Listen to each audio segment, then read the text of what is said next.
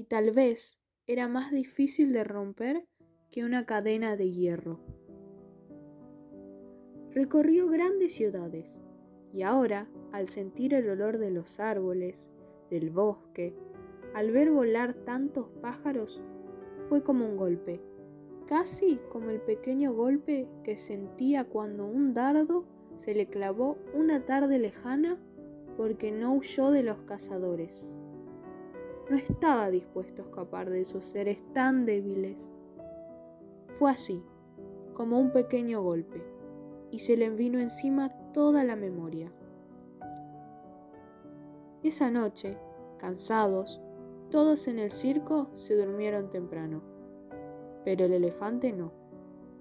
Despertó a la elefanta y le contó sus planes.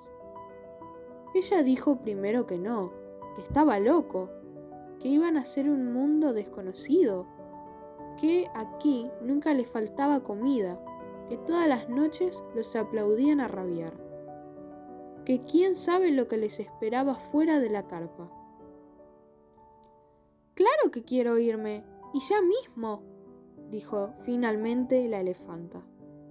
¿Qué vamos a hacer? dudó ahora el elefante. No sé, pero si allá afuera hay árboles, un río y una selva, ese es nuestro lugar.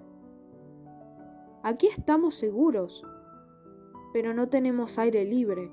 Entonces, ¿querés irte? dijo el elefante. Elefante, ¿qué estás pensando? Este es el mejor momento para salir de aquí. Después veremos, dijo convencida la elefanta. Y se fueron. Caminaron sin hacer ruido y se alejaron lentamente del circo. Siguieron por las calles dormidas de la ciudad y sin mirar atrás llegaron a los primeros árboles. Arrancaron con la trompa un manojo de hojas frescas y sintieron que eso se parecía a la felicidad. Ahora podemos descansar un rato, dijo la elefanta. No, todavía no, dijo el elefante. Mañana van a ir a salir a buscarnos. ¿Nos encontrarán? Si nos alejamos mucho, no. Tenemos que meternos en el monte, lejos de los caminos. Nos van a buscar por los caminos y se internaron en el monte, y caminaron sin descansar, abriéndose paso entre la maleza. Días y noches caminaron encontrando cada vez más árboles y más árboles grandes. Y encontraron espacios abiertos para correr y largas noches bajo las estrellas. Descubrieron el canto de los pájaros y el sonido del viento vieron volar las grandes bandadas de garzas blancas y se quedaron quietos escuchando el griterío de las cotorras. Probaron distintos pastos y las hojas de los árboles y fueron descubriendo sabores dulces y amargos y fueron eligiendo porque tenían para elegir. En la laguna vieron rastros de toda clase de animales y jugaron echándose agua con la trompa, y sintieron el calor del sol y la frescura de la sombra. Caminaron, y cada noche sentía que estaban un poco más cerca. Y vino un olor a tierra mojada, y los elefantes se quedaron inmóviles, recordando. Sabían que ahora vendría una de las cosas más hermosas. Llegaría la lluvia. Esperaron la lluvia esperaron la lluvia con las trompas levantadas, lanzando el enorme grito de los elefantes. El agua comenzó a caer y sentían que la lavaba y la refrescaba, que les secaba el recuerdo de las jaulas y de las cadenas, y gritaron de nuevo, hasta cansarse de gritar, hasta que se acabó la lluvia. Eran nuevos elefantes. Cada vez que escuchaban algún ruido, se quedaban quietos. Sentían demasiado el olor de los hombres todavía. Tenían que llegar más lejos. ¿Dónde quedaba ese lugar más lejos? Siguieron caminando. Nadie sabe si fue el instinto y la inteligencia de los elefantes o si fue simplemente el azar. Pero lo cierto es que se encaminaron hacia un lugar del monte impenetrable, lejos de las ciudades y del hombre. Y ahí se quedaron, en el monte chaqueño. Nadie volvió a verlos nunca. Nunca intentaron volver.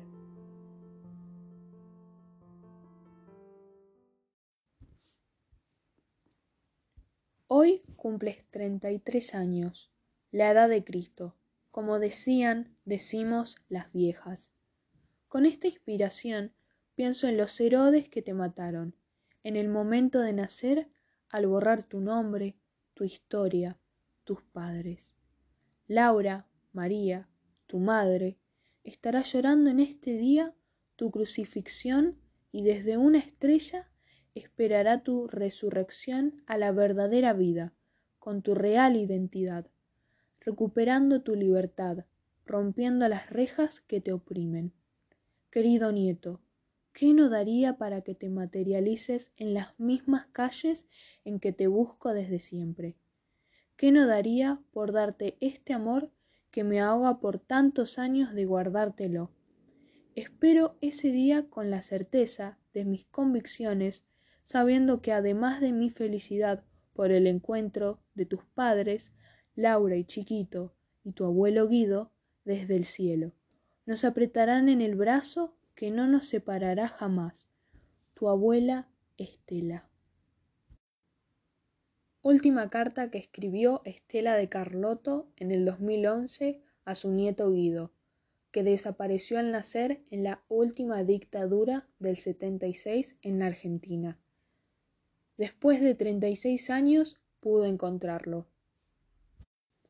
Antes de llegar al tema central, la apropiación sistemática de menores, voy a contar brevemente lo que pasaba en esos años. En 1970, en plena dictadura de Onganía, en Argentina, un grupo de personas afines a Perón crean una organización guerrillera dándose a conocer como montoneros, además de otros grupos similares. Su ideología era llevar la situación de la Argentina a una etapa revolucionaria. Un primero de julio de 1974, fallece Juan Domingo Perón siendo presidente por tercera vez. Tras esta noticia, asume como presidenta su esposa María Estela Martínez de Perón. Ella estuvo en el mandato solo dos años, porque las Fuerzas Armadas, la Marina, la Aeronáutica y el Ejército decidieron tomar el poder haciendo un golpe de Estado el 24 de marzo de 1976. Sus objetivos, según su discurso, era hacer un proceso de reorganización nacional, pero para eso llevaron a cabo el terrorismo de Estado, que consistía en hacer desaparecer a los que ellos llamaban grupos subversivos. Robados al nacer. Las Fuerzas Armadas no solo hacían desaparecer a estos grupos. Cuando los llevaban a los centros clandestinos, los torturaban, asesinaban y además hicieron un plan sistemático de apropiación de menores.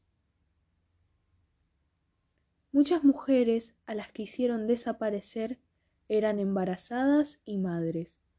A ellas también las torturaban pero la peor tortura que recibieron fue perder a sus hijos. Este plan sistemático consistía en completar la desaparición en forma ideológica, o sea, que muchos niños quedaron en manos de los militares, para que no tengan los mismos pensamientos que los padres.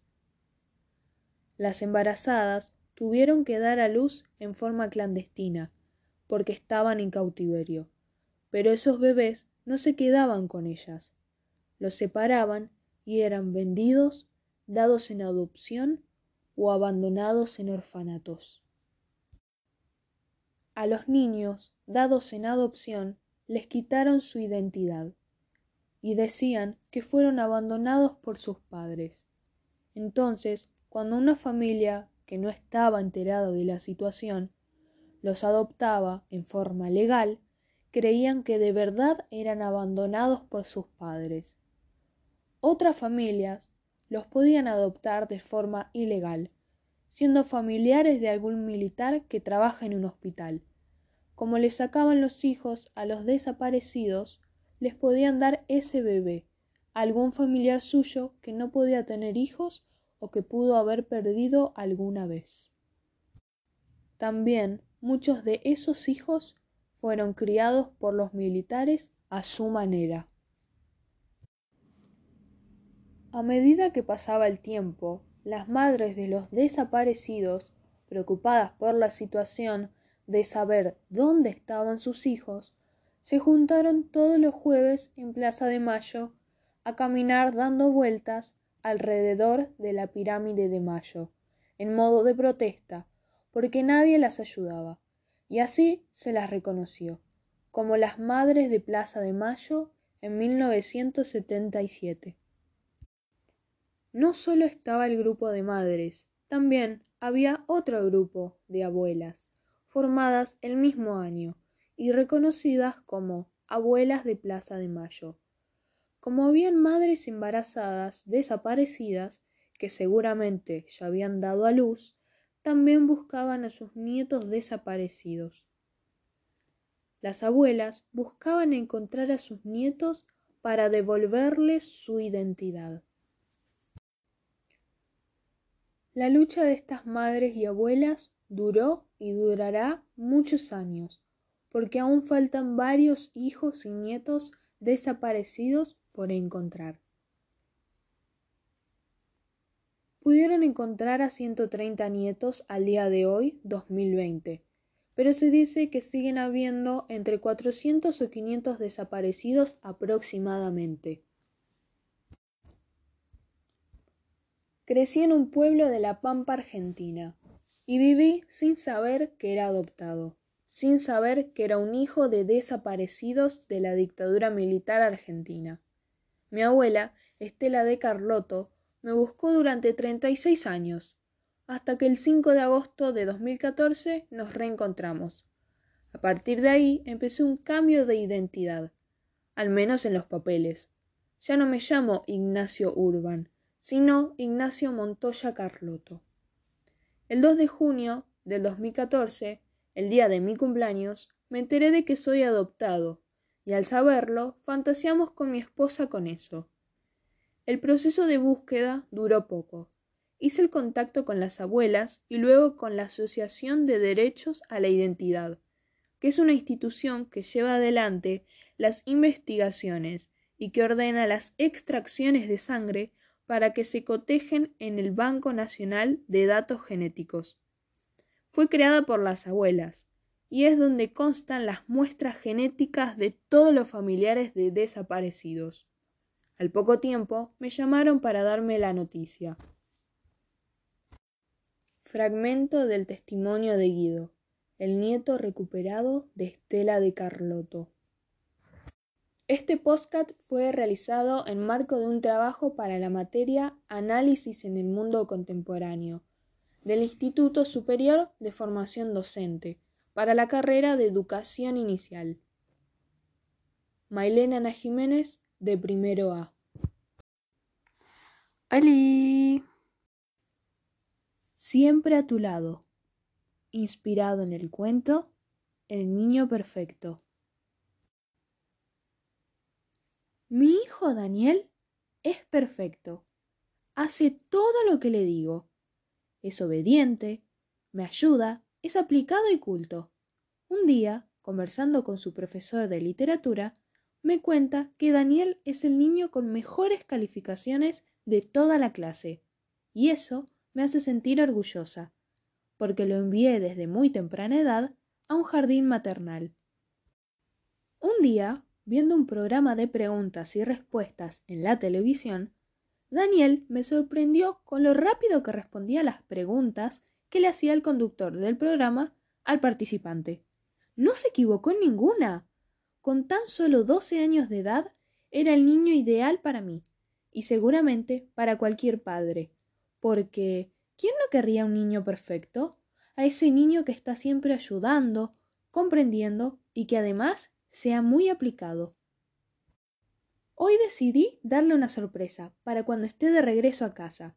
Del colegio sale a las 12.30 horas, así que voy a prepararle un rico almuerzo, su comida favorita. Pero antes voy a limpiar y ordenar su habitación. Así está aseado para cuando haga sus deberes. Ordenando y limpiando, tiré sin querer su estante lleno de libros. Rápidamente lo ordeno, así termino todo antes de que llegue.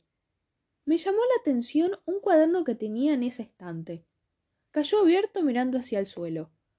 Cuando lo levanto para ponerlo en su lugar, veo que es un cuaderno escrito por Daniel. Interesada en saber qué decía ese cuaderno, leí algunas páginas, pero me di cuenta que en ese cuaderno escribía situaciones que le sucedían en la vida cotidiana, a dónde iba, qué hacía, con quién se hablaba, etc. Entonces me detuve porque me di cuenta que es su diario personal y no me incumbe leerlo. Pero me llamó mucho la atención una palabra que utilizó en una oración, y quise leerla. Hoy acompañé a mi papá al trabajo. En el camino observé que en una vidriera había un vestido muy bonito. Quisiera ahorrar para poder comprármelo. Así, cuando use los zapatos de noche de mi mamá, puedan combinar. Impactada ante la situación, me quedé un instante pensativa. ¿Mi hijo perfecto me ocultó que quiere un vestido? Se me cruzaron un montón de cosas por la cabeza, pero me dije a mí misma, ¿por qué me hago miles de preguntas? Si no voy a poder responder ninguna. El único que podría es mi propio hijo. Confiada ante mi decisión, esperé a que sea el horario de llegada de Daniel, para poder preguntarle aunque me di cuenta que no es lo mejor invadirlo de preguntas. ¿Cómo podría explicarle a mi hijo que leí su diario íntimo y que sé que le gustaría comprar un vestido? ¿Tendría que pensar la conversación preguntándole qué ropa le gustaría que le compre? Son muchas preguntas que tendría que resolver antes de su llegada. Ya sé. Cuando llegue, voy a contarle la verdad, que encontré su diario y que me perdone por haberlo leído pero quería saber por qué me ocultó esto sabiendo que puede confiar en mí. A las doce treinta horas llega Daniel a casa. Pasó por el pasillo, me saludó correctamente y se fue a su habitación. Nerviosa ante la situación que estaba por llegar, decidí tomar un trago largo de agua y repetí en mi cabeza Siempre a tu lado, siempre va a ser mi hijo perfecto. Dejé el vaso sobre la mesa y fui directo hacia la habitación. Toqué la puerta y pasé al cuarto. Dani, ¿te puedo preguntar algo? Sí, mamá, ¿qué sucede? Hoy, limpiando tu habitación, encontré tu diario y... Rápidamente, Daniel me interrumpió para preguntarme por qué lo hice, con un tono tembloroso. Ahí me di cuenta que él tenía miedo, más miedo del que yo tenía al hacer esta conversación. Me di cuenta que él no confiaba en mí para decírmelo. ¿Por qué no confiaste en mí? Me hubiese gustado que me lo digas cuanto antes, le dije. ¿Para qué, mamá? ¿Para que se desilusionen de mí? Helada con su respuesta, tartamudeando le dije Pe pero. ¿Por qué creíste que me iba a desilusionar? Porque vos, junto a papá, están todo el tiempo diciendo lo perfecto y buen hijo que soy. Y si se enteraban de esto, sé que no les iba a gustar. Sé que a los adultos no les agrada que un niño de mi edad esté interesado en ropa de mujer. Pero, hijo, me juzgaste mal. Jamás te rechazaría. Sean como sean tus gustos, está muy bien, porque cada uno tiene gustos diferentes. Daniel se quedó mirándome sorprendido. Intenta decirme algo, pero no le salen las palabras. ¿De verdad me aceptás? respondió. Claro que sí, y siempre vas a ser mi niño perfecto. Pero lo que me duele es que no hayas confiado en mí para contármelo. Mamá, yo no quiero ser perfecto, quiero ser libre. Hijo, la sociedad es la que critica estas situaciones pero hay que naturalizarlas y vos nunca tenés que ocultarte. Daniel, con lágrimas en los ojos, me dijo Gracias, mamá. Perdón por no habértelo dicho cuanto antes. Es que estoy descubriendo estos gustos de vestir. Solo espero que mi papá no se enoje. Conociendo a mi marido, me imagino cuál sería su respuesta. Luego de esa conversación, Daniel y yo nos distendimos bastante. Me contaba todo lo que pensaba, lo que sentía y lo que le gustaba. Al finalizar, decidimos encontrarle todo a papá cuando llegue del trabajo. Con la llegada del padre, Daniel estaba muy nervioso y pude notarlo. Intenté calmarlo con un fuerte abrazo, diciéndole al oído con palabras cálidas Siempre a tu lado, hijo. Gracias. Daniel sonrió, aspiró profundo y se sentó en el sillón a esperar a que llegue el papá.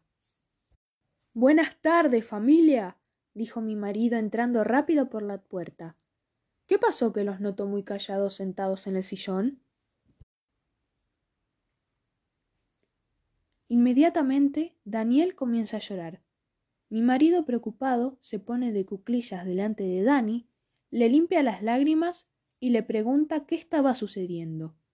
Ante la situación, no tuve más remedio que explicarle a mi esposo lo que estaba pasando, pero Daniel, con una voz temblorosa, exclamó Papá, me me gusta vestirme diferente a los niños de mi edad.